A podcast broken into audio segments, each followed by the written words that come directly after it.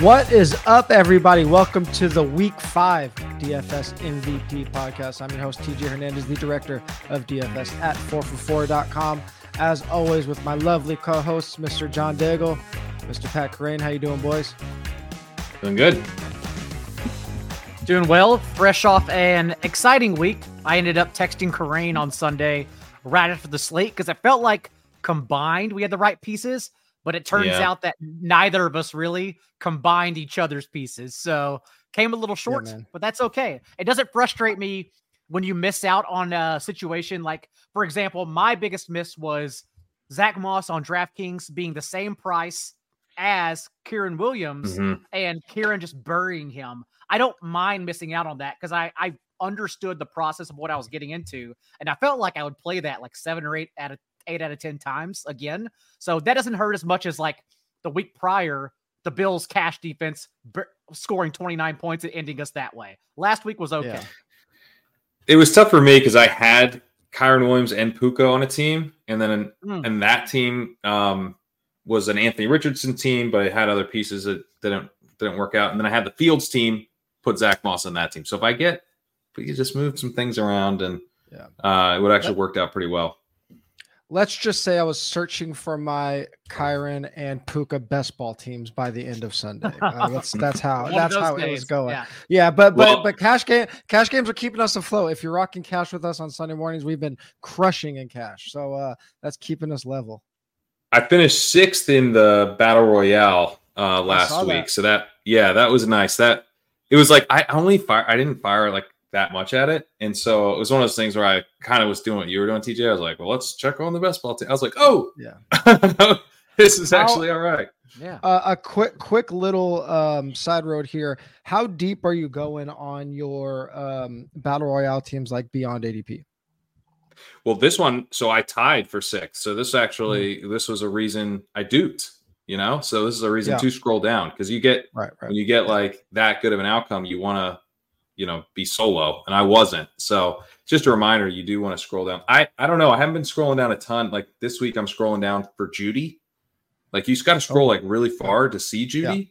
Yeah. Yeah. and so to me i'm like this seems far enough but people that are in the streets a little bit more would probably be I, like maybe that isn't far enough. I actually don't know no, I mean, if, if you listen to our preseason pod, we said that that is one of the DFS alternate games we should be firing at. So, um, you know, that's not what the people are here for. So we won't get uh, too deep into that. But I mean, there's definitely an edge there to be had.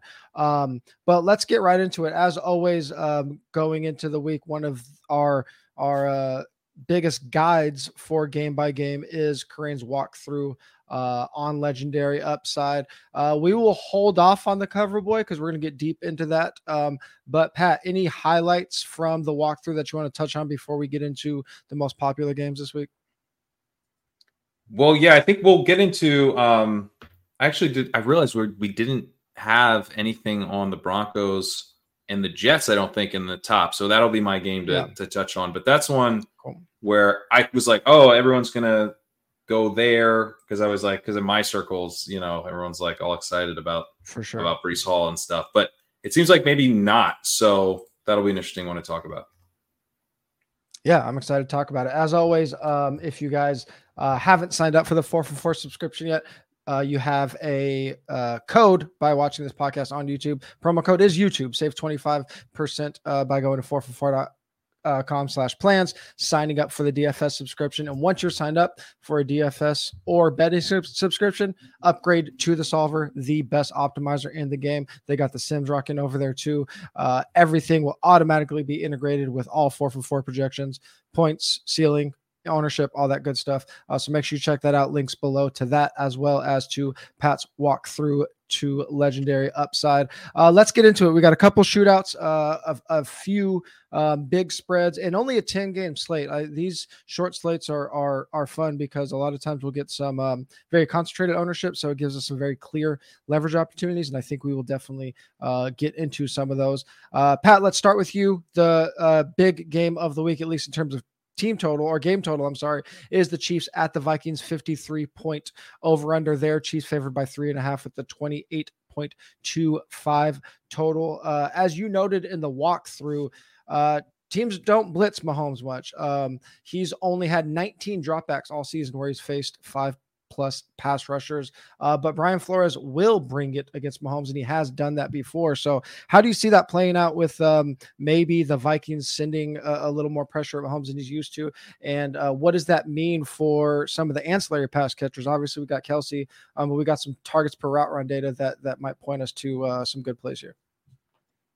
Yeah, so I went back and looked just one game, but but Brian Flores played Mahomes in 2020, and he did blitz him.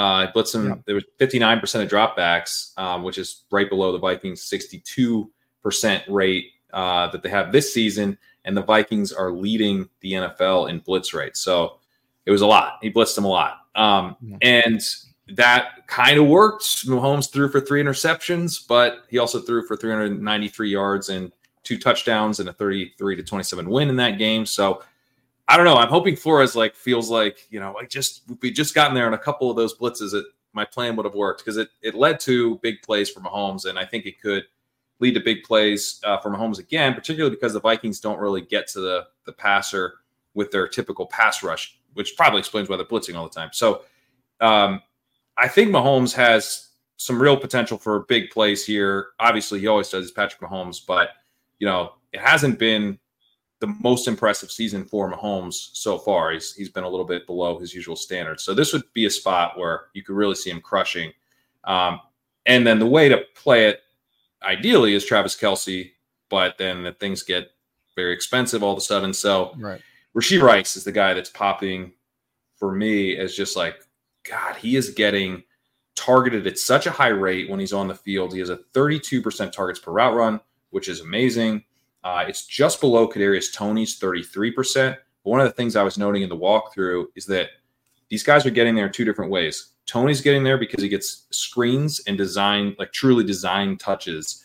Mm-hmm. Rashee Rice is getting a lot of first read targets, which, you know, in some sense are designed that, you know, he's the first read in the play. But that's like a traditional wide receiver way of getting kind of design targets. Like the mm-hmm. offense is is working like a typical offense, and Rashee Rice is getting fed the ball. I think ultimately his first read target rate, although it will probably decline with more playing time, is more stable than Kadarius Toney's. Like Kadarius Toney's playing a full slate of routes. He's not going to get screens on a third of the plays, you know. Whereas Rashee Rice, maybe on a fifth of the plays, he is the first read if he can get out there. So I I don't know how much playing time Rice is going to see. My guess is he probably runs like 55% of the routes or 60% of the routes if we're lucky. And so that's tough, but he is the dude that if he gets out there a little bit more in a good matchup, I think could have a really good game. Yeah, I think we are saying this with either JSN or Addison last week. Like once they get to the whatever 70 80% uh, route participation it's gone right we we missed it so we need to be ahead of it anyway so like the you know even if 50% like that's pretty damn good in this spot against the vikings like we he, he can still pop there the concern with the chiefs is always the combination of price and ownership like we we want to get the discount on the ownership it doesn't look like we're going to get it this week except for maybe rice early in the week like I, I, had an early double digit ownership projection on Rice on DK because he's so cheap. I think we might see that pulled back a little bit. Um, particularly because of the Amon-Ra St. Brown injury. It's going to open up some cheap mm-hmm. lines there. So I think we get a little ownership relief um, on Rice there, hopefully, if, if we are stacking this game. But always the concern with the with the high salaries on the Chiefs. It's always just hard to play them. Uh, Daigle on the other side, this is a game that's matching up two teams that uh, are very pass happy. That's why we like it. That's why we have the high uh, over under. Minnesota third in passing rate over expectations, as you noted on the podcast with Paulson this week. That Cousins basically plays to his competition, and if that holds true, then the Vikings should have some some passing goodness for us. Um, we all know it's Justin Jefferson's show every single week. TJ Hockenson has a target share over 20%, but he's he's expensive. Um, kind of goes against like what like again, expensive guys in this game. It's really tough if we're trying to get unique in this game, is it is it stack Kirk? Um, do we throw darts at Addison? I, I, mean, what do you see being the unique side of, of the Minnesota side, if there even is one? I do think it's a double stack Kirk kind of mm-hmm. week. As you mentioned, because the Vikings are just punching up or down based on their opponent. Over 25 fantasy points against the Eagles and Chargers for Cousins, and 16 and a half in week one against Tampa Bay, and less than 10 this past game against Carolina, as the Vikings, even on their opening drive, drove the field, then get inside the five yard line. And Cousins, of course, throws a pick six and lets $2,500 Panthers defense get there. Uh, but yes, the way it works out contextually in DFS it just makes more sense to go to the Viking side because of what you can then do on the opposite with the Chiefs. Whereas both of you already broke it down. Try everyone just go out there right now, open up your app and put Mahomes, Kelce, and Jefferson in a lineup. See how far you get beyond those three. Yeah. You can't. You can't afford anything else. Whereas with even premium Cousins double stacks, and I do think there's a reason to go to Addison back in this game. Yes, KJ Osborne is still running more routes in every single game, but we also think the Vikings will have to keep up, and thus Addison will be on the field more logically. So we take those darts in tournaments. But and he's he's getting targeted so much. Like if he runs yep. fewer routes than Osborne, I don't care. He's running enough routes. I don't even need him to break out. Like, what if I just say I'm playing tournaments. What if he gets lucky, like in week one, where coverage breaks down against the Bucs? What if he uh, scores one yeah. long big touchdown? That's all he does in week two. I'll take that. I'll gladly play that at 5,300 on DraftKings. So that's kind of how I'm looking at it. And again, you can afford Kirk, Jefferson, and Hockenson. Hockenson yeah. acting as a blocker to Kelce and cheaper. So you can do that. And then you can that's pick where point. you go with the Chiefs because you can do Rice for all the reasons Kerrane mentioned, you can also do Pacheco as a unique way to mm-hmm. get there. I was just going to ask about that. Pacheco's coming off career high, not season high, a career high 77% of the Chiefs' backfield touches. Like now he's getting everything. McKinnon, everyone keeps trying to squeeze in on passing downs. The fact is, McKinnon's averaging three touches per game. He doesn't matter at all. Maybe he luck boxes into a touchdown inside the five yard line, but this has now become Pacheco's backfield. And so that's how I'm kind of looking at it based on Pacheco's salary on both DraftKings and FanDuel tool because he's so cheap. So I think elite and premium Cousins double stacks is how we get here this week. Yeah, I like that. Um, speaking of Pacheco, again, early in the week we had a relatively high projection on him. Like he'll probably still come in the low low teens, um, maybe even like eleven or twelve. But if we look at the guys around him, um, Achane, Breece Hall, um, Dave Montgomery's a little more expensive. Um, but uh, James Conner, like they're all going to cannibalize each other's ownership a little bit. I don't think like Achane's going to be. We'll get to that, but Achane's going to be the one that runs away with it um, in yeah. that price range. But uh, yeah, Pacheco is the unique way to get there. I mean, if we look at the, either of you guys can answer this. If we look at the the touch shares, Mattison is one of four backs that has at least 70% of the backfield touches in every game it's easy just to be like, oh, he's the leverage on everybody because everyone's going to be popular and everyone's playing the passing games. Chiefs are fifth in adjusted fantasy points allowed to running backs. And I mean, Akers is, is still kind of creeping. He didn't get a lot of work, but he got some work. Is there any credence to Mattison leverage here? I personally don't think so because I'm trying to project and it was also a season low in snaps for Mattison, a season low right. in share of backfield touches for Mattison. And he did run nearly double the routes 11 to Cam Akers, six, but Akers earned another target because that's kind of the issue is Mattison is struggling to be a, an efficient player. Uh, so it's not for me. So Kerrane, unless you can sell me on that. No, I mean I think it could get there just like if he scores enough touchdowns, but you know it's like he, the yards per route run for Mattison is 0.62, which is RB 38, and we just saw Akers come in and steal some targets. So like I'm out. like that's I don't I don't have any interest in a guy who's fragile in the receiving game in this matchup.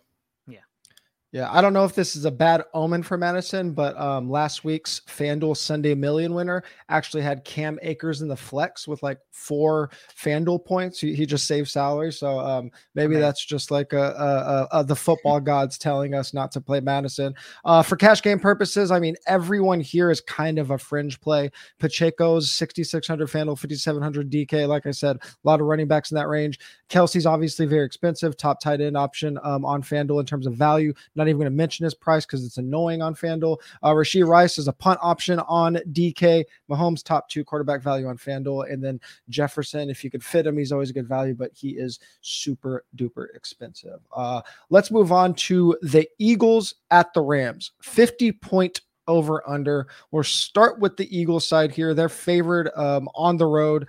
Daigle 27.75 team total.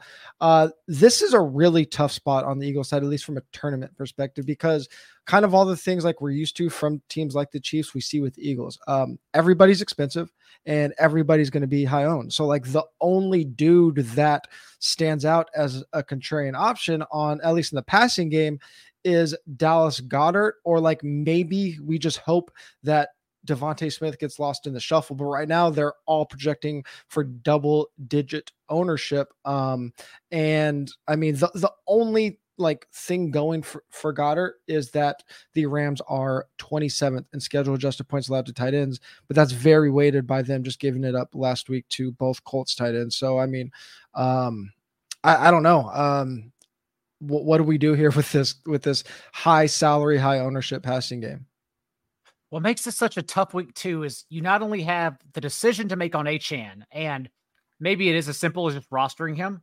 If Jeff Wilson's yeah. active, I think I would beg to differ given the other elite options in his range that you discussed earlier, but also because you kind of have to pick the top heavy stack you go to. Like once you get mm-hmm. to Jefferson or once you get to Tyreek Hill, you can't just fit in Cooper Kupp and Nacua. Like it's not that simple. And right. you can do that. It makes sense, but then you lose the others. So you really have to get your premium options right this week, especially since running back just doesn't matter. Like, oh, hey, here's Bijan, and that's about it. Because when Tony yeah. when Tony Pollard and Christian McCaffrey are not on the slate, everyone just goes down at running back. You then have to decide yeah, which sure. receivers to pay up for instead.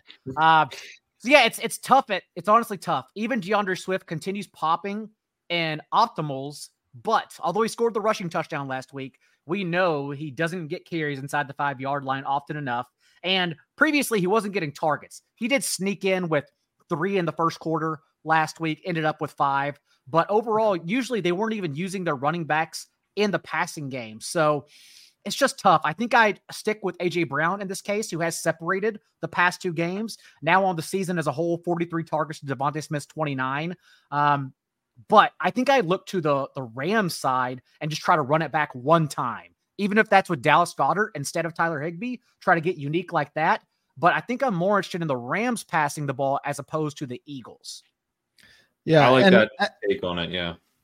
Yeah, I mean, and like there like I said, all these guys are going to be owned. They're not going to be super chalky, but um, I mean, right now we have Brown in like that 10 to 15% range, basically at the same salary as Ja'Marr, who's going to be right now projecting over 20%. Um, so oh. you are getting like some ownership relief if you play AJ instead of Ja'Marr, but it's just like you're not getting single digit on, on these guys here. Um, on the other side, on the Rams side, Kerrane, I mean, the most obvious uh, talking point here is that Cooper Kupp's expected to come back. I actually love that he's expected to come back because it's just going to depress all of their ownerships. Like I, I think I, I, would expect Kupp and Puka just to be around that like seven and a half, eight percent range. And Puka got a salary bump. He he's seventy seven hundred on on DK, I think. Um, but the Eagles are like a crazy pass funnel, at least so far. Uh, so how does Kupp impact um Puka and and the other players really. I mean, Tutu was a buy low for a second. Um, is this just a, a matter of hoping pass protection holds up and this game shoots out? Yeah, and I really like this game environment. I think you know it's one where the Eagles should have a lot of success through the air, and I think you know the Rams obviously getting Cooper Kupp back is, is pretty big, but the big question is can they get the ball out quickly and if they can, this is like a pretty beatable Eagles secondary. So, yeah. you know, and, and the Rams, like that's that's kind of what they're doing. Like th- this was the question last week, and we saw Puka have a, a, really big game. It's not all that dissimilar of a setup where, like, you know, compared to the Colts, where you can beat the Colts secondary. They have a decent pass rush. Eagles have a decent pass rush. So I think probably we're going to get like who knows how much Kupp, right? But to whatever he can give us, we're going to be seeing a lot of first read targets for Kupp, a lot of like shallow intermediate routes.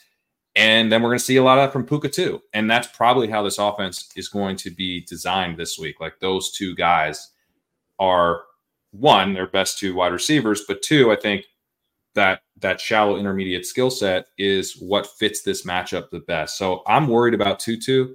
Um, I don't have a lot of faith in how many routes he runs because like I've just like followed football enough to know that Sean McVay is going to leave Van Jefferson out there enough to make me mad, you know. And it's like if Van Jefferson's out there, Tutu's probably the guy coming off the field, and his route participation is probably going to be lower than we would like to see. But I bet Puka's out there a lot still. Like, yeah, I bet he's running a full slate of routes, even with Kupp back.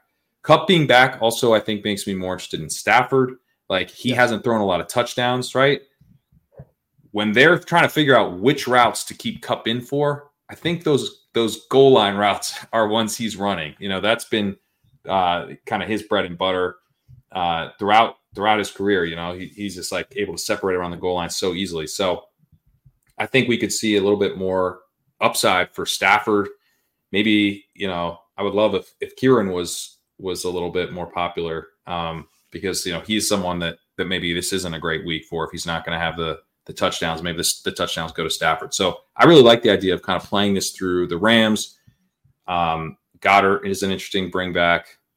AJ Brown and DeVonta Smith are obviously both really enticing, but you know, just picking your eagle and playing it through the Rams is pretty. Uh, I, I like that approach.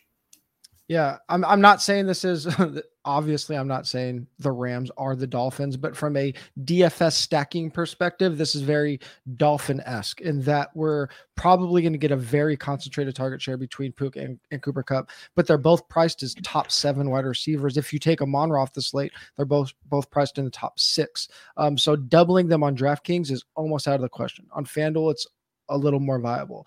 Um, if we are on DK and assume similar ownership between Kupp and Puka, and, and the salaries are within 800 bucks of each other, on DK, do you guys have a preference of who you would single um, Stafford with? I've been sorting through this as well. I, I do want to be ahead of Kupp. I can't shake the three to five times, literally, Sean McVay said leading up to Cooper, Cooper Kupp being activated. And this stems all the way back to September that whenever Kupp would play, he would be 100%. And now yeah. we have rumors about his snap count and everything. I, especially based on how reporting has gone this year, I really just want to ignore it, honestly. I think it's more for recency bias if McVay was telling the truth a month ago. So I do actually want to be ahead of Kupp here. But again, I'm still trying to figure it out. I almost kind of want to single Stafford and Kupp and then be able to yeah. afford everything else around it because right. if yeah, if that's the case, then we still get the equity from Puka from Stafford.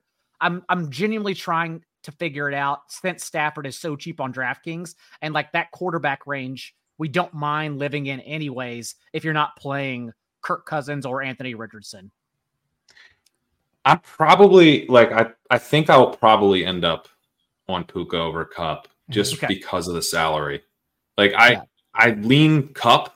Like I would rather have Kupp, but like so it's 900. Like that I think I might need it. you know, and it's, it is a tight week, but remember Kupp was 10k last year. Kupp was the McCaffrey of wide receivers.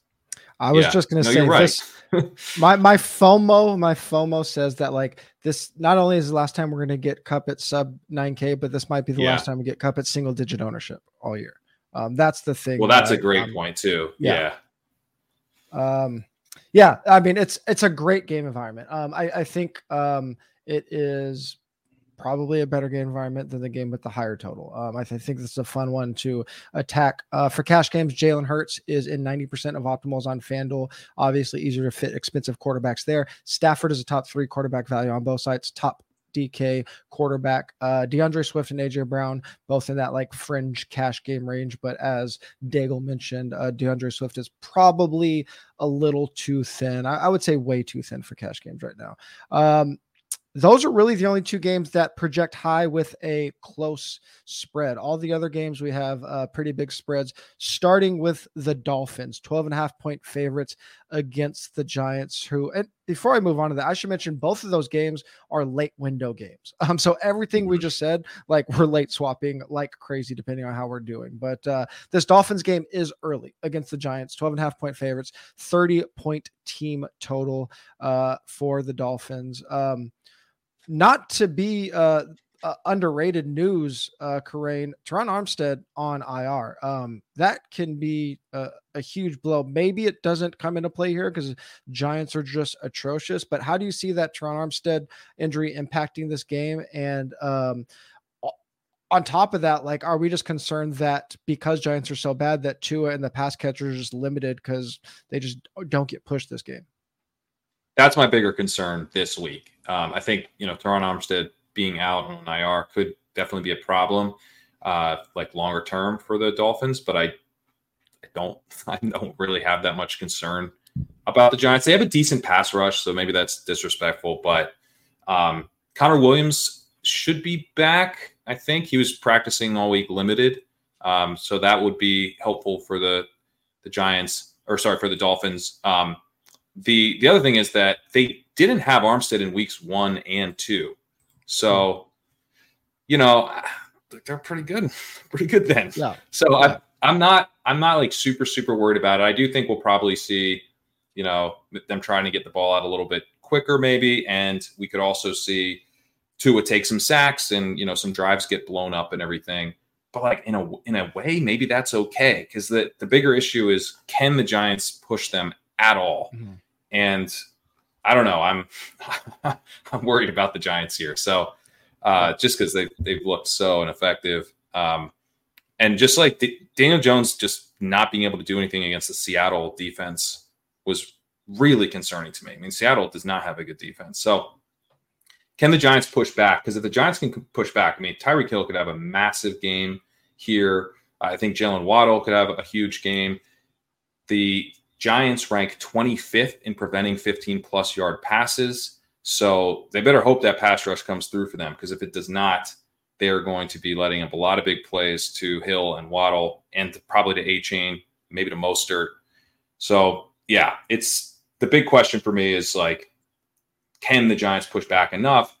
In a way, I think if the Giants can, maybe that hurts the Achane stuff because is he going to get a ton of playing time in a in a competitive game? I actually don't know. I think maybe that would still be Mostert, and they they, hmm. they know what they have, and it's like you got a 31 year old and a rookie, and if you're trying to beat the Giants in Week Five, maybe play the 31 year old, you know, and keep the rookie fresh, unless you're trying to like just see what you know you can do with Achane later in garbage time. So I I don't know. I, I that's one of the ways I, I could see maybe this failing is if the Giants don't uh, if the Giants do push back more than expected. Yeah, the, the, I I always have a pretty conservative first run of ownership on Thursday and Friday just because we just don't have that much information. So I had a bunch of guys like in the 20 to 25% range. As the week progresses, it feels like just from looking at Twitter and, and seeing some other articles that Achane is going to be closer to 30%. So like before we get to Daigle and the Giant side, like I mean, what is your guys' take on a 30% Achane?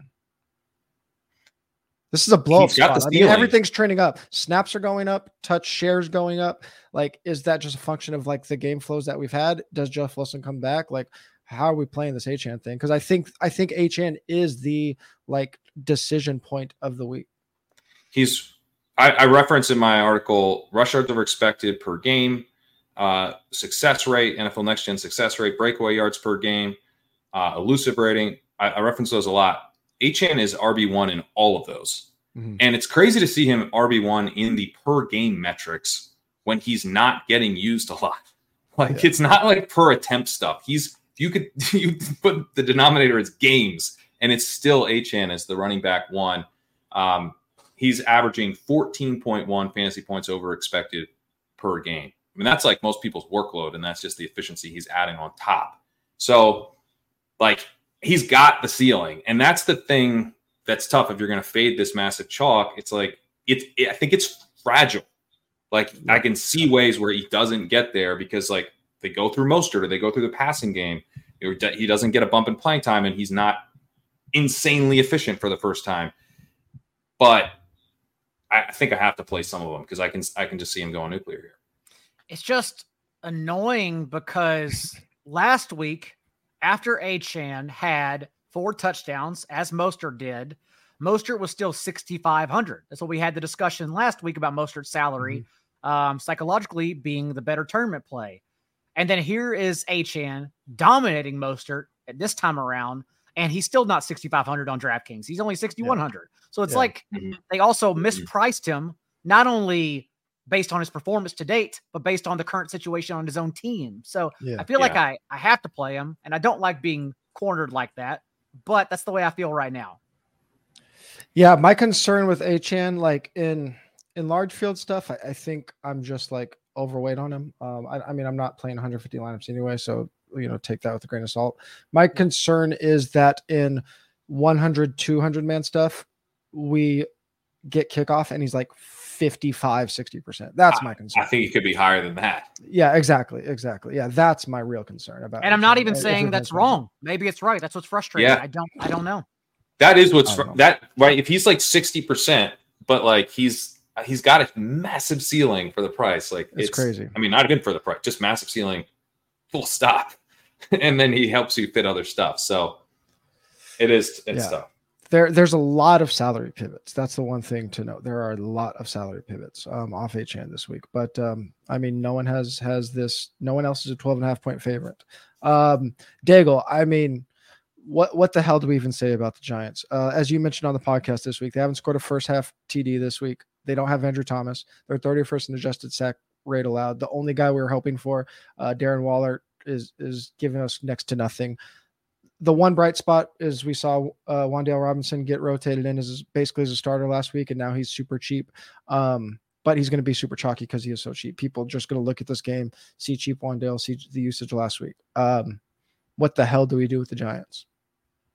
I think it's a situation like a couple weeks ago with the Broncos where you don't even have to worry about it. I've been trying to find reasons to play Daniel Jones because it does seem like a better spot given that the Dolphins defense is just not coming along either. No one is noticing how bad the defense is playing in Miami because their offense is so great.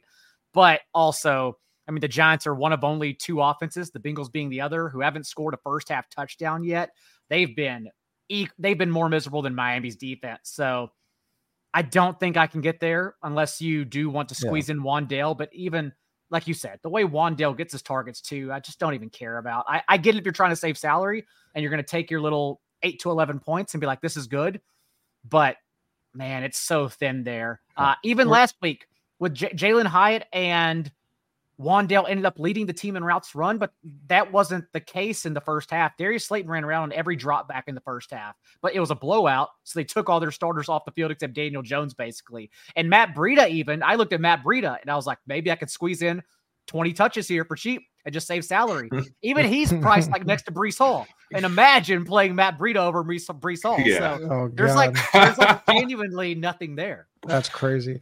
Um, yeah, I mean the problem with Jones is he's given us nothing through the air. 32% of his fantasy points have come on the ground this year. The only other player above 25% uh from their uh, points from the ground is Lamar Jackson. The difference is Lamar is averaging 22 fantasy points per game.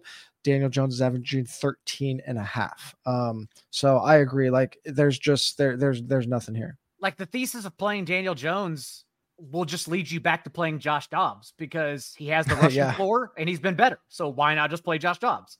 Very, very good point. Um, cash game notes. I mentioned Wan'Dale super cheap uh, punt option on DK. Achane. Um, I mean, from a value perspective, he's a fringe cash game value 7500 fanduel 6000 dk i think given the spread he's probably a slam dunk. And then dolphins defense they're such a big favorite.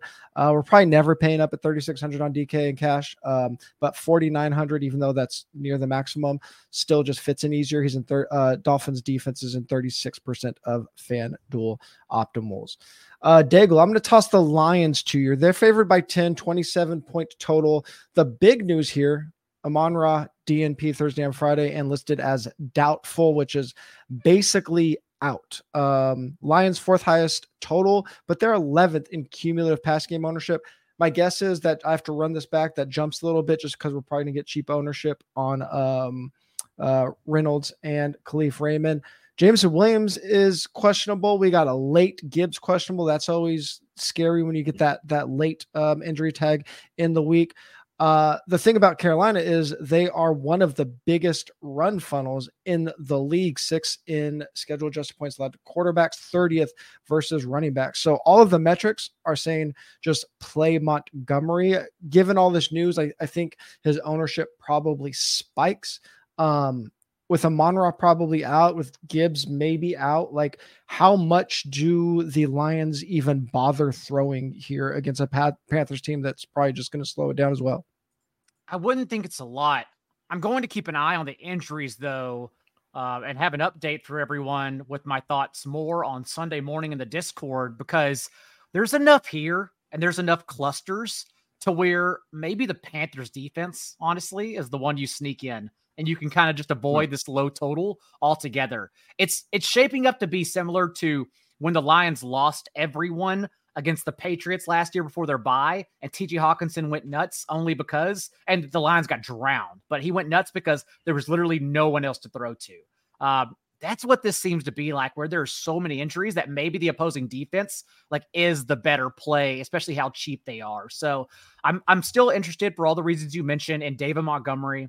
Now three games, averaging 23 carries, and it's favoring him because of game scripts. We haven't seen a like an Antonio Gibson. We haven't seen a Jahmyr Gibbs game script just yet. Uh, mm-hmm. Uh, so I'm not frustrated about his usage. It actually makes sense, and they're winning.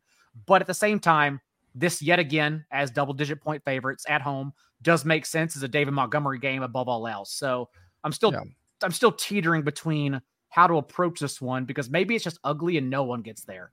Yeah, and I mean, tight end is so bad that LaPorta is just going to be owned, even though he's not like super cheap. Like people are just yeah. going to go to him, and like I, I'm probably gonna have the biggest like ownership sweep tomorrow that I've had all year, just because like Montgomery's probably gonna get steamed a little bit.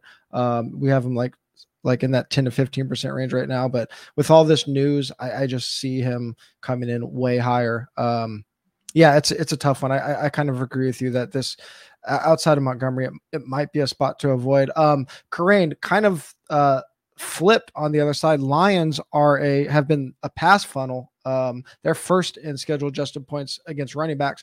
But as you mentioned in the walkthrough, uh, Carolina wants to limit Young. They want to slow it down. Uh, Miles Sanders also hobbled. So I mean, Thielen, I I, I guess he's a floor play. Um, is there anything worth even looking at here besides Thielen? And like, are there indicators that Thielen might even be a trap as well? Yeah, I'm not really interested in, in going here um, on the Carolina side at all. Um, yeah, I mean, if Thielen is Thielen's getting work, so you could you could talk yourself into it. But I I think for me, it's like, what are these teams setting out to accomplish this weekend, right? And I think the Lions like they want to play from ahead, they want to run the ball, like they're going to limit play volume here.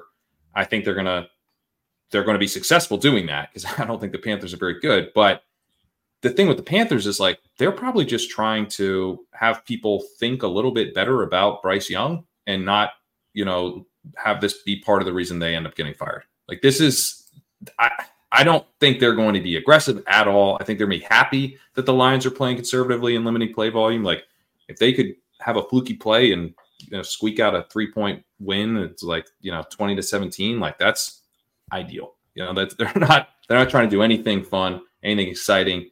Um, and yeah, I think Thielen has gotten a lot of targets. Uh, he's got a, a targets per run of 20%, which is pretty good. But what's kind of interesting is that he's only seen a first read target rate of 12%, which is lower than DJ Chark at 14%, lower than Jonathan Mingo at 16%. And so I could see, you know, Thielen's targets actually not being really indicative of what he gets going forward. Like that target rate could be inflated. I mean, partially it's inflated because he's playing with Andy Dalton. So I, I, just I don't even want to touch the Thielen really. Um, this is not this is not a game environment. I want to be playing on the Carolina side. I think David Montgomery is really interesting. Disappointed to hear you say that you think he's going to get steamed because I was wondering maybe the opposite might happen with all the other options priced just below him.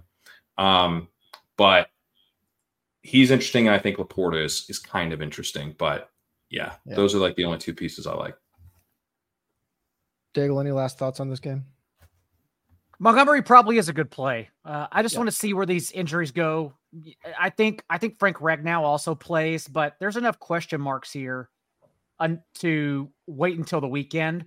Uh, Jahmyr yeah. Gibbs, especially since he was a Friday downgrade, always concerning. That's yeah. That I mean, and that's really why I. I mean, not the only reason, but I mean, if if Gibbs is out or like we even have news that he's limited, Montgomery's just Montgomery might might jump Achane in ownership yeah. if if Gibbs is out. Like seriously, that's how crazy sure. it can get. Um, Sam LaPorta's top two tight end value on both sites. Um, he, he's in the FanDuel optimal. Uh, Thielen popping in, in a few uh, DK optimals, but um, I, I, don't think outside of Montgomery there's anything we need to force in cash games. Uh, this next game doesn't really fit into our, our normal big spread or or shootout game, but there's so much chalk in this game that I wanted to mention it. Bengals are three point favorites over the Cardinals. The total's 45, so it's like a middling total. Um, you know, both defenses are exploitable, so there could be something here. Kerrane, the question I have is how do we weight um, how bad Burrow's been versus how great of a matchup this is, and how does that factor into the fact that Ja'Marr Mixon and Boyd are all probably going to be very chalky this week, with Higgins most likely out. I mean, this is this is an awesome matchup for Burrow. Um, you know, I said in the walkthrough, basically, if he can't put up points here, then he really shouldn't be out on the field. Like he's not healthy enough to be on the field if, if he can't put up points against the Cardinals. Uh, you know, I think we should be uh, very optimistic about Ja'Marr Chase getting targets here without T. Higgins and you know Joe Mixon he's he's getting a lot of work. If he's attached to a, a, good offense again, he's he will have a good week. So just like before we tackle on the salary layer and and the ownership layer, yeah, this looks like a good spot for for Joe Burrow to bounce back. But like then when I have to pay up a lot for Ja'Marr Chase and he's going to be chalky, I, I suddenly am not interested. Like yeah. this team has really struggled. So looking at Joe Burrow's throws to the intermediate and and deep parts of the field this year, and his PFF grades on those throws are, are way down. It's interesting he's not taking more sacks, but he's just not like doing the Burrow stuff that made him worth. You know, he takes a lot of sacks generally, but that's okay because he does fun Burrow stuff in the intermediate and deep parts of the field, and he's not doing that right now. Uh, Denny Carter pointed out earlier this week that they're getting blitzed a lot more. Um, Cardinals don't really do that a ton, so maybe that's another reason why he bounces back here. But this is not like I don't know. I was kind of I'm kind of surprised that this is a spot where people are just running to because like T Higgins being out certainly solidifies uh, Ja'Marr Chase's role, but like he's Ja'Marr Chase. He's he's already getting he has a 30% target share already. Like he is he gonna is he gonna be at like 40% or you know is he just definitely going to have a really high target share this week. Like it almost seems more of like a floor play to me than you know, like the floor's higher now with Higgins with Higgins out, but I don't know that the ceiling is that much higher with Higgins out. It really comes down to whether he can be explosive with Joe Burrow, and that's kind of a separate question of whether or not Higgins is playing. That's that's a Joe Burrow question. Um, certainly a good matchup. I do expect that they will have a, a much better game than they've had so far, but yeah, it, with the with the chalk and the ownership, uh, sorry, the chalk and, and the prices here, I think I'm going to be looking elsewhere mostly. We we did get a full practice day out of Irv Smith. He's been out the last two weeks. I mean, he's probably going to be the one guy that comes in at single digit ownership. Obviously, it's just like praying for a touchdown with Irv. Um, but if tight end sucks, like why not leverage off of all the chalky teammates? Maybe. Yeah. I mean, is, yeah. is that just a hail? Is, is it too much of a hail mary? No, I don't think so um, Daigle on the Cardinals side, like when we have all of this Bengals chalk, we would hope we're getting Cardinals contrarian plays, um, but we're not. Uh, Marquise is going to be owned. Ertz is going to be owned. Um, maybe Connor isn't owned. So I, I don't want to play chalky Cardinals pass catchers, but I'm very interested in like a, a direct leverage play off of one of the chalkiest running backs on the week in the same game. How do you feel about that? It makes all the sense in the world for Marquise Brown too. I was trying to figure out how to play one of them because I think it's a really good spot for the Cardinals. And once I saw that, like we are projecting 20% Marquise Brown, which makes sense on DraftKings because he's so cheap. Uh, he's seen 30% so cheap, of the team's yeah. targets the last three games, and they're not budging him at all. And he's getting there. He's just not being budged at all. So he's a great play. But Connor is my favorite among that group, going to be single digits in that stat group of mid tier running backs. And it's such a sweet spot. Like the Bengals quietly have allowed the second highest rate of 10 yard runs. They're one of only three different defenses allowing five yards per carry on the ground as well. Uh, it's such an amazing spot for Connor. I know people saw him lose a little bit of the passing work to Emari Demercado last week, but also mm. like just in the first half alone, Connor out carried Demercado 10 to 0. And still they split targets. But the fact is Connor is still being used in the passing game and he's getting all the rushing work.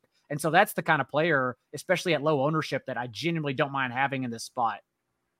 Yeah, and if you, I mean, if you told us before the season started that this game was going to be a three-point spread and not a ten-point spread, you never would have believed it. So I mean, like Car, I mean, Connor's just in like he's in a re- really, really good leverage spot here. I have, um, I have so much money on the Cardinals minus three, and it feels so fishy. But even their slate of opponents, like the Cardinals have the Cowboys and 49ers in the rearview mirror, and they're top 10 in yards per play in the NFL right now. Like just based on their opponents, the Cardinals are a better team than this Bengals team. Good also, like great, great teams cover. Cardinals been, cover three or four. Dobbs has been good, and he's been facing the Cowboys and the, the 49ers yeah, the last yeah, couple weeks. Exactly. Like he, he might crush. Is yeah, he? Is uh, he like? I was thinking, like, could I? Can I play Dobbs? I mean, the, the run back would be obvious because then you can play Ja'Marr Chase. Yeah, then you can play I mean, Ja'Marr Chase. Yes. And Mixon, it seems are like we, is also are we coming onslaughting the are we onslaughting Cardinals? I haven't got there yet mentally. Maybe I, I haven't got there though. Oh, he's fifty two hundred. Um, I, yeah, get I yeah. get Ertz. I can I got my double stack. I got my tight end taken care. Yeah. My God. Oh, man. Uh, lots of cash game notes in this one. Uh, Mixon and Ja'Marr um, both near the top in value on both sides. Tyler Boyd on DK at 4,500. T. Higgins out. We already talked about Marquise Brown. We already talked about Zach Ertz. Obviously, not playing them all in the same cash game lineup, but they all fit into cash on both sides. Um, the rest of the games are pretty funky. If Zach Wilson doesn't have a good game on Monday night, we're probably not talking about Broncos Jets. Um, Colts Titans are interesting just for the simple fact that we got Anthony Richardson and then we got uh, pretty gross matchups Falcons, Texans, Patriots, Saints. Ravens would have been interesting, but now they're getting all their receivers back, so it's kind of a mess now against the Steelers defense. So, um, Daigle, any of these games stand out to you as as one we want to target when there's only ten games to target? I am very interested in the Colts Titans still because of just how Anthony Richardson projects. He's always going to project with a high ceiling, given yeah. as to how he plays. But overs are baked in, like the Texans covering being a much better team than meets the eye, and the Colts being an over team. It doesn't seem like the market has caught up to those two situations just yet. Same for the Cardinals. Mm-hmm. But for Anthony Richardson, uh, the Tex on one hand, the Titans defense has trickled down against quarterbacks as well. They've been stout against opposing signal callers. Even this year, the only mobile quarterback they faced was Deshaun Watson, four carries for 16 yards. Going back to last year, Jalen Hurts, 12 yards, Daniel Jones, 25, Josh Allen, just 10 yards against them last season. But at the same time, the way this offense runs under Shane Steichen, being top five in plays per game, first in no huddle rate, tied for the league lead in drives per game. There's so much volume here against a soft spot against the Titans secondary that only injured Joe Burrow hasn't had success against that I do kind of want to mess around and and take on Richardson ceiling only $100 more on DraftKings and right there in that range on FanDuel as well to where it's completely acceptable paying for it. And talking about DraftKings, everyone's trying to, you know, bring along the cheap stack, whether it be a tight, cheap tight end, Rashee Rice in the Vikings game, um, maybe Wan'Dale in the Dolphins game as a run back. Like for Richardson, it just kind of fits where you can play one of his cheap options and it fits your stack as well. Like you could still play Josh Downs. Everyone wanted to get there in cash games and tournaments last week. And it was the first time he dipped below a 16% target share, but it was also just 20 passes for Richardson. And he completed his 44% in like a much tougher spot last week. So I don't mind like going back to downs following a down week, no pun intended, where everyone wanted to roster him anyways. I still think you can squeeze Kylen Granson in since we're all just hate tight end. No one wants to play a single tight end this week. Like, why wouldn't I just bring him along with my quarterback and say screw it in a good passing spot? So yeah, I, I like it. And then DeAndre Hopkins with Treylon Burks out is the the obvious player you play in that game. He's still soaking up, you know, all the targets in Tennessee, especially these past two weeks without Treylon Burks. So I think it just makes a lot of sense for a game that 43, it's not the right number. Yeah. Uh, Nuke is priced like way down on FanDuel, so it's he'll crazy. be on there. Yeah, on DraftKings, he, he he'll probably get some ownership, but nowhere close to FanDuel. Um, every week, Matt Savoca writes the breakout receiver column at four for four.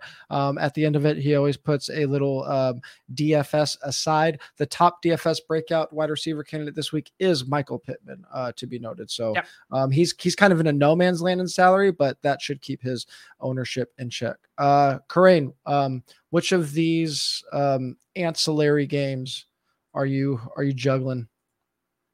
I, I like the Colts Titans. That's one I had um, mm-hmm. noted as well. And the, yeah. one of the notes that jumped out to me was the the Colts are seventh in ESPN's uh, run block win rate, which uses the player tracking data. Um, and the Colts are the the Titans are only 16th in run stop win rate. So, like, I know the Titans are a pass funnel, and I know it's because they have this really good run defense. But I actually think that like like Shane Steichen last week had a minus 40% pass rate of expected on first down. They had minus 20% pass rate of expected. They they did actually go that super ultra run heavy version of the Colts that we thought we might get with Anthony Richardson. Now Jonathan Taylor going to be out there some, right? So that might be helpful in kind of keeping the the running game going. I think Richardson, like, I, I don't think Steichen's going to be afraid to unleash Richardson against this Titans run defense. So I, I like him a lot um, as well. The other one that jumps out to me is Jets Broncos, but it's it's more like I like some pieces here than I like. You know, I obviously don't want to play Zach Wilson, but you know, I like Brees Hall. Don't I like say obviously you you can. Like, there's nothing wrong with yeah, I don't. Uh, yeah, it's not he ideal. cheap. He's cheap. I, you know, who's cheap is Courtland Sutton. I think Sutton's kind of interesting, Ooh. especially if no one's really going to be uh, that interested in playing him. And I'm not afraid of this Jets defense. They have a good pass rush, and they aren't really doing a ton um, outside of that. Like they they're they're pretty beatable. So I could actually see the the Broncos, who have been playing really well in offense. Um, their defense is horrendous, but the Jets are also horrendous. So maybe this is like competitive. Maybe they find balance this week. Maybe this this game is actually a back and forth game. Uh, but the uh, but the Broncos are able to uh, score points through the air with with Javonte Williams banged up. Yeah, I, I will say that is this this is a late game, right? Just Broncos, unfortunately. I believe yeah, so. It is late. Yeah, that's annoying. Yeah, it's it a late game. Late. Yeah. It'd be nice, way nicer if it was early. Um, again, I, I'm gonna have to do so much like projection update in the morning, but um, another running back in that um, salary range is Breece Hall, who you mentioned that Achane um, range. If he, if we think he's going to be very popular, Garrett Wilson again, he is also a um, a buy low candidate based on his usage. This Broncos defense has obviously been atrocious. I don't know if I have the stones to stack Zach Wilson, even though he is sub 5K and he does let you get some of the expensive guys we talked about earlier. Um, but I mean Garrett Wilson, man, if if if Breece Hall is super popular and a one-off Garrett Wilson as leverage off of a 20% Breece Hall against this secondary, like we we don't need Zach Wilson to like be great. If he's average, Garrett Wilson his ceiling yeah. is as high as anybody's in the league, right? I was trying to tease because Garrett Wilson is my favorite wide receiver play of the week in oh, the, in the okay in the end section here. But yeah, I think it's I think it's a smash. And like I have a ton of Breece Hall in best ball. Like I've yeah. that was my all all summer. If you heard me do anything, I was talking about Breece Hall. So I'm excited about Breece Hall in this matchup. Obviously, I'm excited to hear he's not on a snap count anymore. But like even before Adam Levitan tweeted out like the full interview, um, which I'd I'd looked for and I, I couldn't find, but um, they you know, it was not nearly as bullish as like you would hope it to be. He's basically like, yeah, Breece is getting where we want. Dalvin's Dalvin's doing good. Dalvin's looking better too. You know, nothing really that exciting to be honest. We know that Breece is trending in the right direction. I think after they come out of the week seven bye, they probably will hand the reins over to him. But like, are they going to just give him the full workload this week because we want them to? No, they're not. Like he's going to have to get there on efficiency. He's going to have to get there on long plays. We know he's capable of that. We also know it might not happen. That's a much more fragile way to bet on things. Are we, are we sure? Are we sure we don't? They don't give it to him this week. I'm. I don't think he's. I. but I would say he gets probably like 62 percent of the team attempts. That's where I think he lands. That's like, very, you know, very specific. That's very specific, Kerrane. Yeah, I've thought about this. and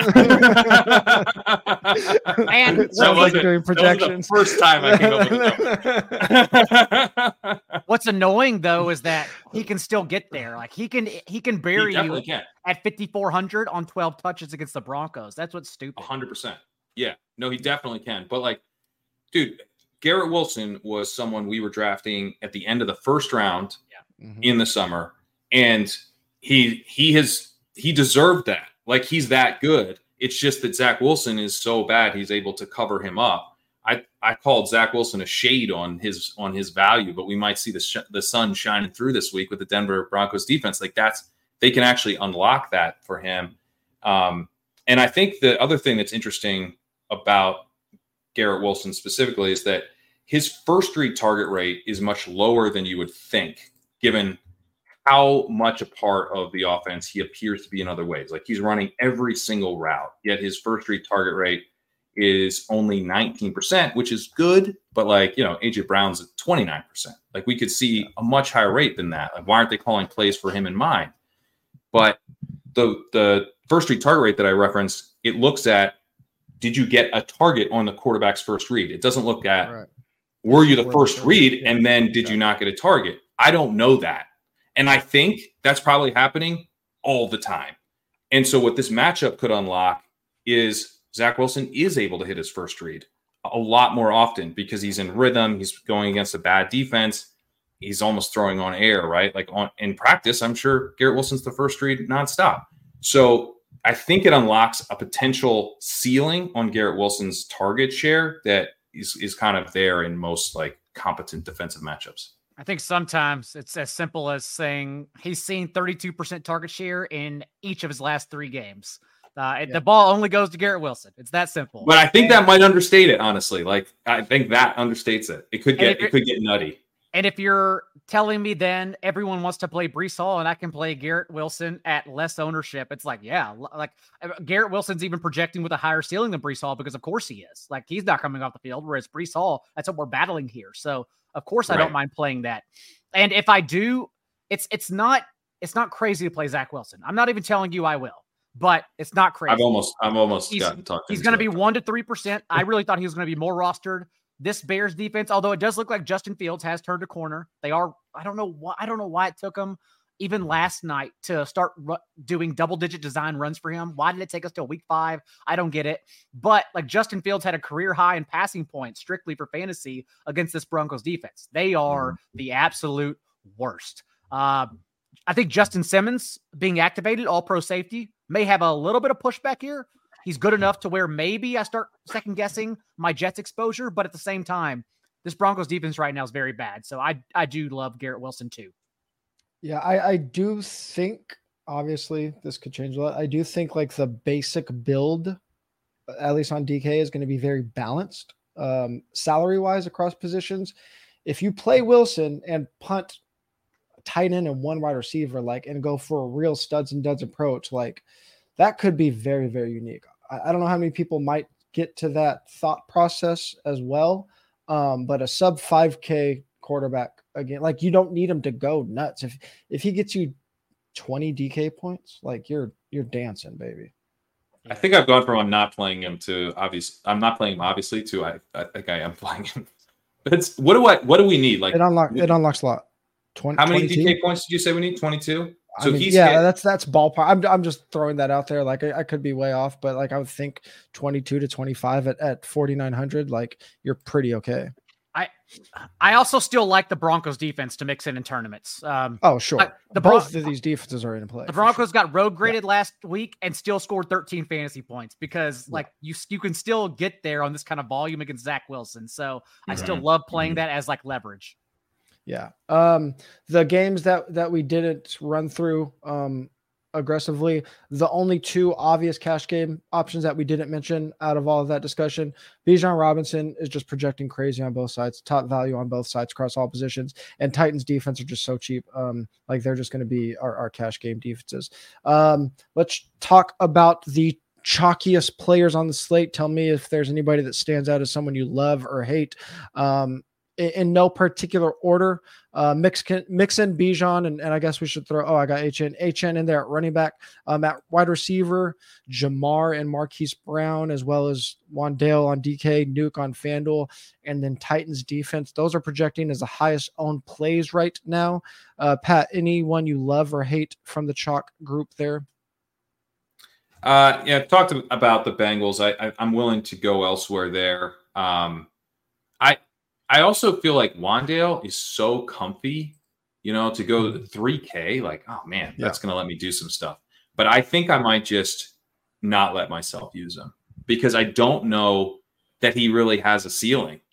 And yeah. so, you know, like for tournaments, like, am I, if he's going to be, it'd be one thing if he was like least contrarian. It's like, all right, I'm saving salary. I'm, you know, I'm not, I don't have a huge ceiling in the spot, but it's opening up other stuff. But I'm holding hands on this guy who doesn't have a ceiling. That feels like no fun. So I, I think I literally might just X him out and try to build without him this week and see if I can just get different that way at least. Yeah. My only my only concern, sorry, Daigle, my only concern is if Wan'Dale gets squeezed with Amon-Ra injury, because then it gives us like mm-hmm. it gives us Michael Wilson, I, I, guess Kalif or Josh Reynolds, even though Josh Reynolds is in the 4K range. And like maybe do people just like shy away from the Giants now that we have like at least three viable 3K guys?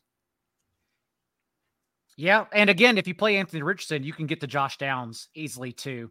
Uh, I, will just be asking myself because I don't think Wando has a ceiling, but I'll ask. I'll be asking myself, does 11 points at 3K, like what does that allow me to do, and then start building around that because it's not even about what he does; it's about what you can do around him. Can you still exactly. get to the players and the stacks you want? That's what I'll start tinkering with. It's it's going to be interesting. 3K opens up a lot. I mean, um, 3K for a guy yeah, guaranteed yeah. to have five catches for 40 yards. It's like Stone Men, man. Stone Man, yeah. eight to 11 points. Uh, maybe it's good enough, honestly. Yeah. And but it's like, I want to play him. Like, he's the one, like, oh, that's fine. I'll just, but it's like, I'm not. I sometimes I feel like if I want to play a guy because it just makes me feel comfier about my lineups, but I know he doesn't have a ceiling and he's chalky, like that's a that's a bad play, right? Yeah, I should sure. be trying yeah. not to do that. Now, now run that back with Achane as the natural skinny stack and see where your own. yeah, I mean, there's gonna be a lot of that. There's gonna be a lot of that. This is why I love these 10 game slates because like we're getting like crazy obvious leverage spots. Like these guys are just like there's not that many places to go. So like I do think that obviously I said Wan'Dale could could get squeezed a little bit, but like these guys that are in this like maybe they're going to be high owned. Like they could just get steamed to a crazy number we're not expecting. These are the slates where kickoff mm-hmm. happens, and then we're like, oh, the 22% guys, 38%. Like these are the slates where it happens. Like like the last couple weeks, whenever we had uh we talked about Tyreek and Mostert soaking up Dolphins touchdowns without Tua. Last week was Aiyuk and Christian McCaffrey. I played Brock Purdy and he did, he did fine. He got the rushing touchdown at the end. Um, you know, as we talked about, I just am haunted because I played Zach Moss. But I'm trying to, I'll definitely be soaking up team touchdowns this week and pivoting from there with only 10 games. Like I, I like Jefferson and TJ Hockenson with no Kirk Cousins. And then instead going to like um Josh Downs and Anthony Richardson instead, because I'm trying to soak up touchdowns here.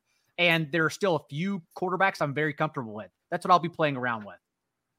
Are you? Yep. Is there any interest to, to that point of team touchdowns? Are you at all interested in going Breece and Garrett?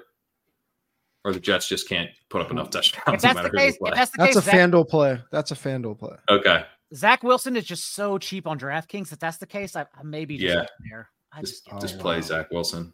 Whew. He's forty seven hundred. He's below. I think I'm in, guys. We got I'm going to be days. underweight. We got two days to think about it. But I support it. I support it, but I'm underweight. Yeah. Uh, before we get to our favorite plays at each each position, I wanted to remind all of our listeners and viewers about Prize Picks. Prize Picks is daily fantasy sports made easy Go to prizepicks.com slash DFS MVP and use the code DFS MVP for a first deposit match up to $100. We're three out of four so far this season on these picks on this show. We hope you guys are putting them, them in as we put them out, getting these really good numbers. Uh, missed last week, but hopefully get on the right side of it again this week. We got a few that we really like. Kerrane mentioned Josh Dobbs and his rushing earlier. We like him for more than 21 and a half rushing yards. Uh, Atlanta versus Houston. Houston has been a very good passing defense uh, this year.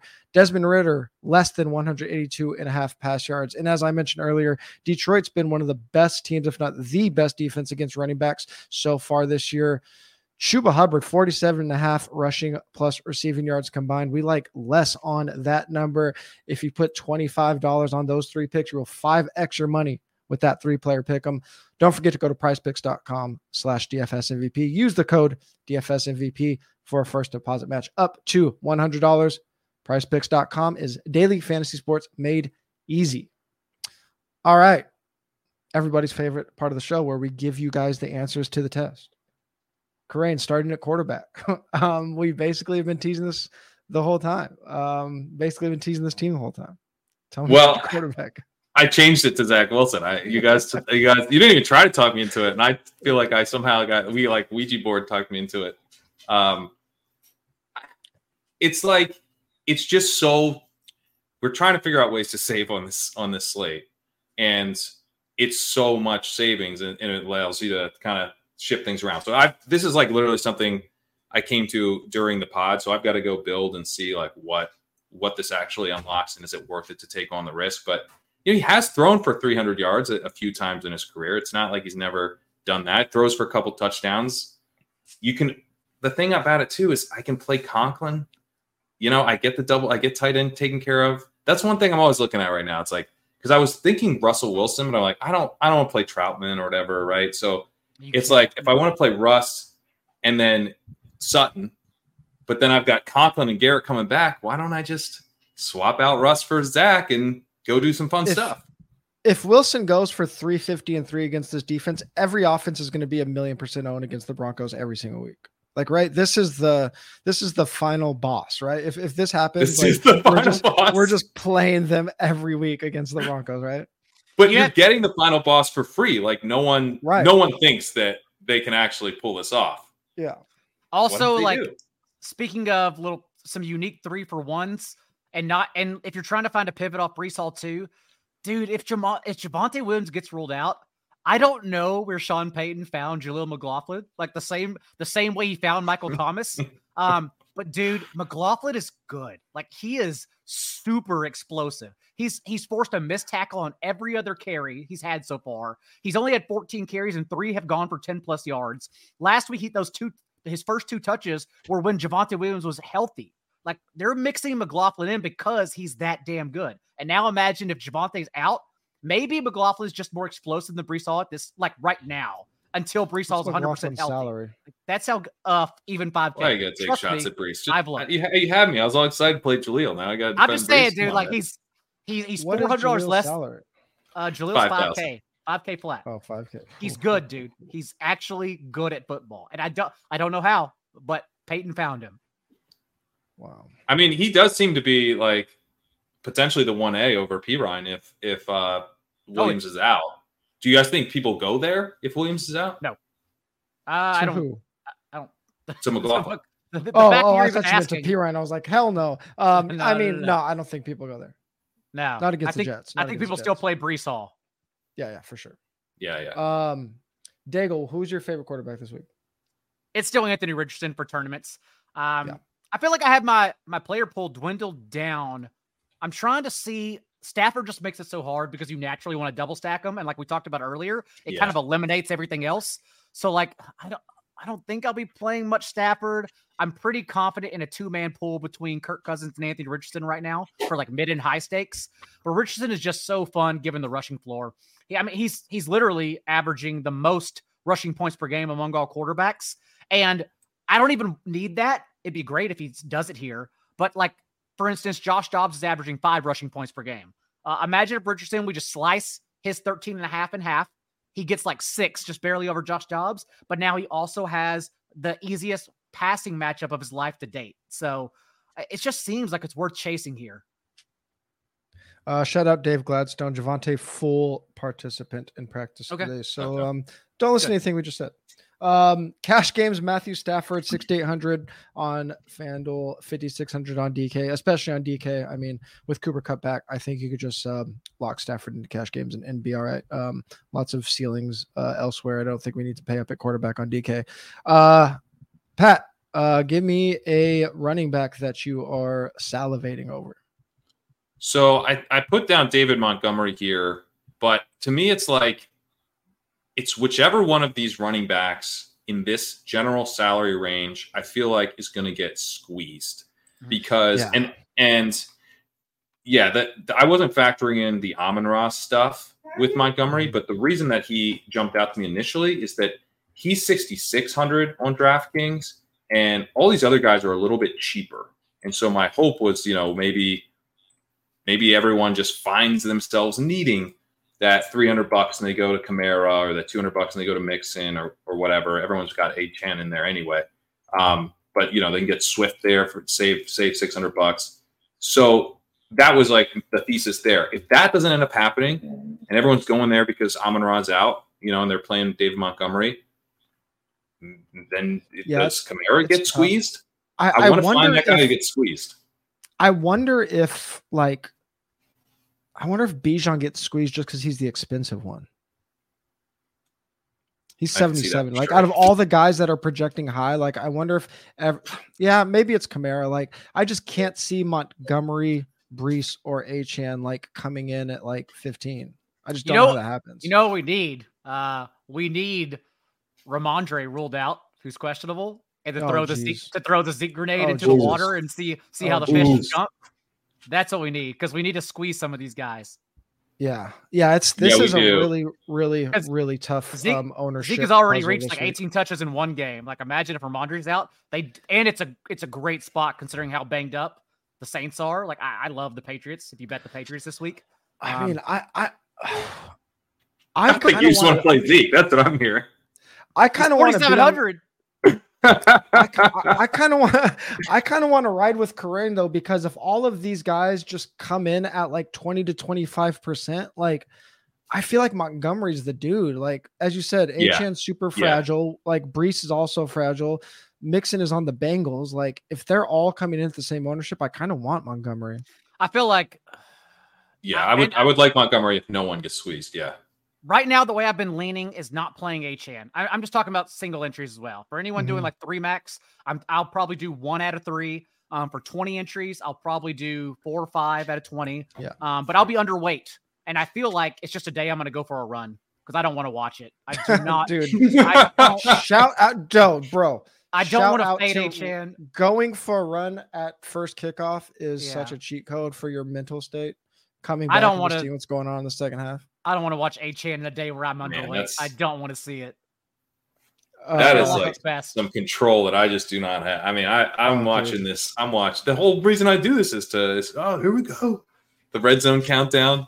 Oh no, buddy! Like, run. You kidding me? The, the, entire point is to well help to help everyone out and then to make money. So like if I'm if, if I'm just making money, what do I care if watch about watching it live? My job is to go back and watch it anyways. Nope. I'll go watch it later when I know the results. That way I can cry myself to sleep or just jump in joy with everyone. I cannot watch football. This is why this is why I had to be a numbers guy, not a film guy. I don't watch football when I know the results. What's the point of that? I'm watching. The, oh yeah, let's see what happens. That's that's part it of the is, ride for me. It is madness. Uh Daigle, who you rocking with at running back? I talked about James Conner. I feel yeah. like the field will come in underweight. They just don't want to play him, even though his splits and usage is still incredible and the best spot possible like the Bengals are still bottom two in yards per play, EPA, and points per game. Like they are an absolutely miserable team because Joe Burrow is very clearly still injured. So they don't scare me. I think it's a great game script for James Conner. Uh, Joe Mixon is has kind of been near the top of our value um, all week as a cash game running back, seven thousand FanDuel, sixty four hundred DK. I mean, his usage um, is is up there with every other running back in the league, at least in terms of, of touch rates. Um, so I mean, there there's a, a plethora of guys kind of in this range. Honestly, Montgomery probably leaps him for me, but we do have to remember that Montgomery's priced way up on FanDuel. So if we're just talking sweeping across both sides, Mixon um, is is the play uh, for me, at least in cash games. Uh, Kerrane, let's go back to that Jets game for your wide receiver. Yeah, Garrett Wilson. I, I kind of already made the whole spiel on him. Um, but yeah, we don't have to touch it too much. I would just the thing I would just kind of underline is like you're getting leverage on top of it. You're getting leverage on thing. Breece Hall like that. It just makes it really sweet to like everything else. You know, you're getting this awesome talent in a perfect spot at a good price, but then they also get leverage. Uh, yeah, it just seems amazing. Um, Daigle, we haven't talked about this game at all. Talk to talk to me about this receiver you like. Yeah, Vegas knows something because I was a fish and bet the Texans plus the point and a half Monday, but the Falcons have only increased. I believe the Falcons are two and a half point favorites now. So they're yeah. on to something. They it's know weird. something's up here. Maybe it's mm-hmm. the finally the letdown for the Texans.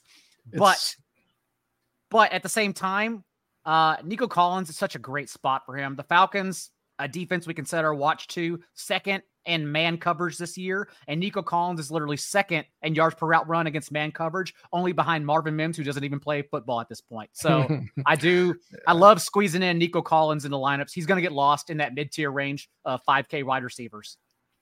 Yeah, I was actually going to put Nico here as my cash game receiver because he was actually really popping in our um, value scores before everything got shuffled up with some injury news. Um, now with Amon St. Brown uh, unlikely to play. Josh Reynolds and Kalif Raymond just open up so much in cash games. Um, punt position, take the targets, like probably not great ceiling plays, um, but they're going to project very well, uh, very high floors, and uh, we're comfortable punting wide receiver in cash games. So Josh Reynolds and or Kalif Raymond are fine. Um, I, am just going to let you guys both go at it. We won't even go in order. Talk to me about your guys' favorite tight ends. I didn't even see what Kerrane wrote down. That's amazing. Yeah. Have, at, have at you, you go first. I'll just, sit, first. I'll just sit back and listen. Okay. Well, uh, since week two, one of the Falcons tight ends is tied for the team lead with Drake London. Also, since week two, one of the Falcons tight ends has an end zone target, the other doesn't. And one is lapping the other in yards per route run on the entire season. And so I would like to play him for cheaper because that one is Jonnu Smith, not Kyle Pitts. So go ahead, Kerrane, Selby. So my sell on Kyle Pitts because I've actually kind of found it funny that like people are specifically annoyed uh, about the Jonnu Smith stuff as it relates to Kyle Pitts, but like I've been I was pointing on the walkthrough like, hey, you know Drake London and Kyle Pitts are running routes at the same rate. Like the Jonnu Smith stuff's not keeping Kyle Pitts off the field. So like if you like we should, the Drake London people should also be like, come on, come over here to Kyle Pitts Island and let's let's, let's get real mad about this Jonnu Smith stuff because it it stinks for everybody, but it's like also sort of unrelated to Kyle Pitts, who's out there running routes just like he was before. It's about the targets, the mix of targets we're getting. The issue with Kyle Pitts is that he's probably not fully healthy. Maybe that's that's been a part of the issue, right? But the other thing is that he's a Desmond Ridder deep threat. He's got a 12.3 ADOT. That's deeper than Drake London is at 10.8. He's got a 28% air yard share. That's more than Drake London. I know air yards don't don't win us any money, but we have a chance to play a guy who's like he's 3300.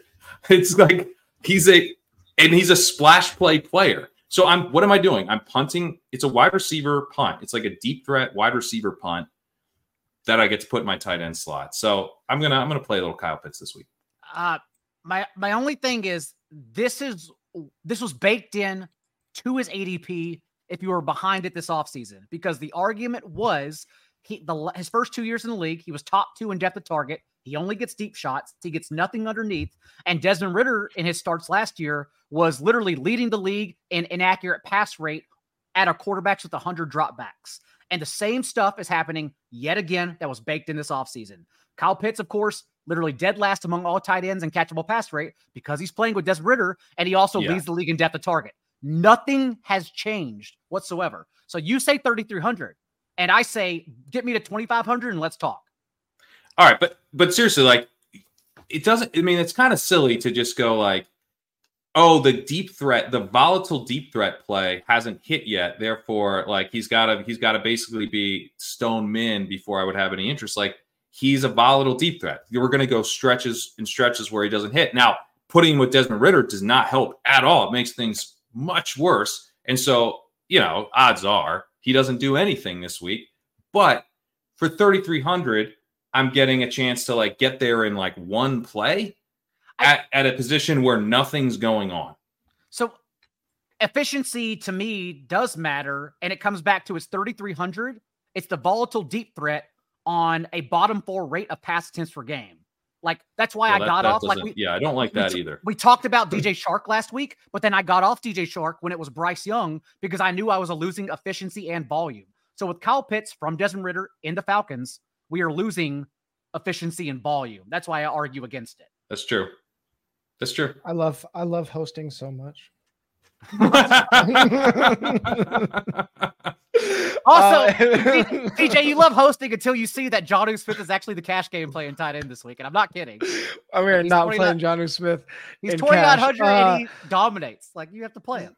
In cash game, Zach Ertz is 5,100 on FanDuel, 3,500 on DK. Um, don't overthink it. Take the tight end that leads all tight ends in target share this year. We have his top two DK value. Oh, yeah, he's the cash um, I forgot about Zach Ertz. Yeah, Zach Ertz so, is still easy, forgettable. Easy slam dunk cash. Don't overthink that one. Still forgettable, but uh, play confidence yeah, over Ca- Zach Ertz. Cash is boring. We play boring players and we just double our money every week in BD. Uh Kerrane, who do you like uh for a DST this week? We talked leverage and everybody now I, I want to hear guys if you think i'm like missing something on this this bengals stuff like is this really such a good matchup that we're going to get joe burrow looking awesome this week without Tee Higgins? Like i'm like joe burrow's really struggled and now he lost Tee Higgins. And i get that he gets this great matchup but he's really struggled. Like it, he is down there with the worst quarterbacks in the league when you look at success rate epa per play. Like he has looked terrible and and the thing he does best that you know throwing downfield is is where he's struggling so, and, and, defenses don't respect him right now. They're blitzing him at a, a, much higher rate. Like all of this is like red flag after red flag. We get one good matchup with the Cardinals defense, and the field is like, we're back in. So great. If you're back in, I'm going to play the Cardinals defense, and we'll see how that we'll see how it goes. That's that's how I'm going to play. They're so cheap too. I, I keep looking at that. I'm like, what am I missing between Conner and Cardinals defense? Isn't that the way to play this game? Uh, like, I love that. Yeah. And, and, maybe maybe Joe Burrow is fine, but I mean, dude, he, he got pulled early last week uh, because like he has nothing right now. He's clearly I mean, injured and shouldn't be out there. I if, if I, sort of doubt that it can be this chalky. Like, do you is this ownership gonna hold? Like, this feels like in small field stuff. Like, are people gonna move off? Like, I, I, don't I know. Think, I, I think we can see Mixon like come down. Like there's just so many good running backs all of a sudden that I, I think maybe Mixon isn't as chalky as we think. But um, I think all the pass catchers in this game are are, are 15ish to 20ish for sure. Because the Bengals have been passing a lot. So like this is from a defense perspective, like you're getting pass attempts against and you're getting struggling quarterback who just lost one of his best receivers. Like if we didn't know this was the Bengals, we'd be like, this is a smash spot. This is like we're it's a cheap D getting a ton of passing attempts and and not, not efficiency. Like it's perfect. Uh, yeah, I mean, ton of test pass attempts is how we score points. If we if we like Conner as the leverage play off of Mixon or just off of the the players in this game in general, it makes sense to correlate him with the Cardinals. Like Cardinals, Conner mini stacks. Like let's go. And, um, and even they, even with the Bengals passing a lot, like I keep going back to those 49 attempts Burrow had against the Rams, and he averaged 5.3 yards per attempt. He had all the volume, but because he was injured, it yeah. didn't matter at all. So, like, yeah, I just, I just keep thinking, does volume even scare me until Burrow Burrow like finally is healthy and shoves it down my throat because I I was one week too late. Like, do I mind right. being one week too late? I don't also, think so. Like Burrow needs to go nuclear for him to shove it down our right. throat, right? Like, yeah. like, like, what, what is yeah. he? What are we gonna miss if he goes for twenty five? Like, who cares? Right, right. Because it's you're right. Yeah, I think Cardinals um, makes sense. Yeah. Um, big range of outcome games here, Daigle, but uh, your DST makes sense for that reason. The Broncos, as I mentioned earlier, Justin Fields career high in passing yards. First time he ever went over 300 yards for his career. Looked amazing. They made him look like Joe Montana, but they quietly scored 13 fantasy points and were a mm-hmm. top 12 defense in that game. So because we're getting volume, the Broncos defense can still get there. We've seen Zach Wilson play one good game in his entire career, and it was on prime time, which is suddenly making this game biased. Yeah, and let's not forget, like this, these wide range of outcomes. That doesn't mean the Jets are a bad play. It's just a wide range of outcomes. Right. You know, in the lineup where we don't play the Jets, um, Broncos can make sense. So I agree. Like both sides make sense in tournaments. Um, as I mentioned earlier, Titans are like the defensive play in cash games 3,500 FanDuel, 2,400 DK. Um, they're favorites. They uh, they they are, are super cheap and they open up a lot. Um, leave it up to us. The shortest slate of the year equates to the longest podcast of the year so far, but it's a damn good discussion. Um, and hopefully the listeners and viewers agree. Um, shout out to Peter, new member, Samson for the super sticker. Appreciate you guys a lot. If you guys want to give back even more, if you are listening on uh, audio, whatever podcast platform you're listening on, please give us a five star rating or review. Goes a very long way. And if you're watching on YouTube, please like the video, subscribe to the channel, make sure you hit that notification bell so you know when we are live. And remember, go into the description on YouTube for discounts on the DFS subscription. Code YouTube gets you 25% off the DFS sub. Once you do that, upgrade to the solver, the best optimizer in the land. And of course, sign up for Legendary Upside. Kerrane, one more time, what you got going on over there? Yeah, legendaryupside.com. You can sign up, read the walkthrough, head over there and, and check it out. The first three games, including uh, the Broncos, or sorry, the uh, the Dolphins game uh, with the Devin Achane cover boy write up, is is all above the paywall. Uh, I also the Legendary Upside podcast, wherever you get your podcast, you can listen to that free preview narrated by me. Um, premium subscribers get the whole thing narrated as, as part of the package. So head on over to legendaryupside.com. And reminder to uh, everyone that does sign up for that 4 for 4 subscription. Um, every week is important to be in Sunday morning Discord. This might be the most important one so far because so much is changing. So many players in similar ownership and salary ranges that we're really going to be down to the minute on deciding like what players we are over and underweight on. So make sure you are in that Sunday morning Discord and follow us on the socials, X slash Twitter, whatever the hell you call it. Pat is at Pat Kerrane. Legendary Upside is at Legendary Upside. Daigle is at not J Daigle four for four at 444 football. I'm at TJ Hernandez. We will talk to you guys Sunday morning in that four for four Discord.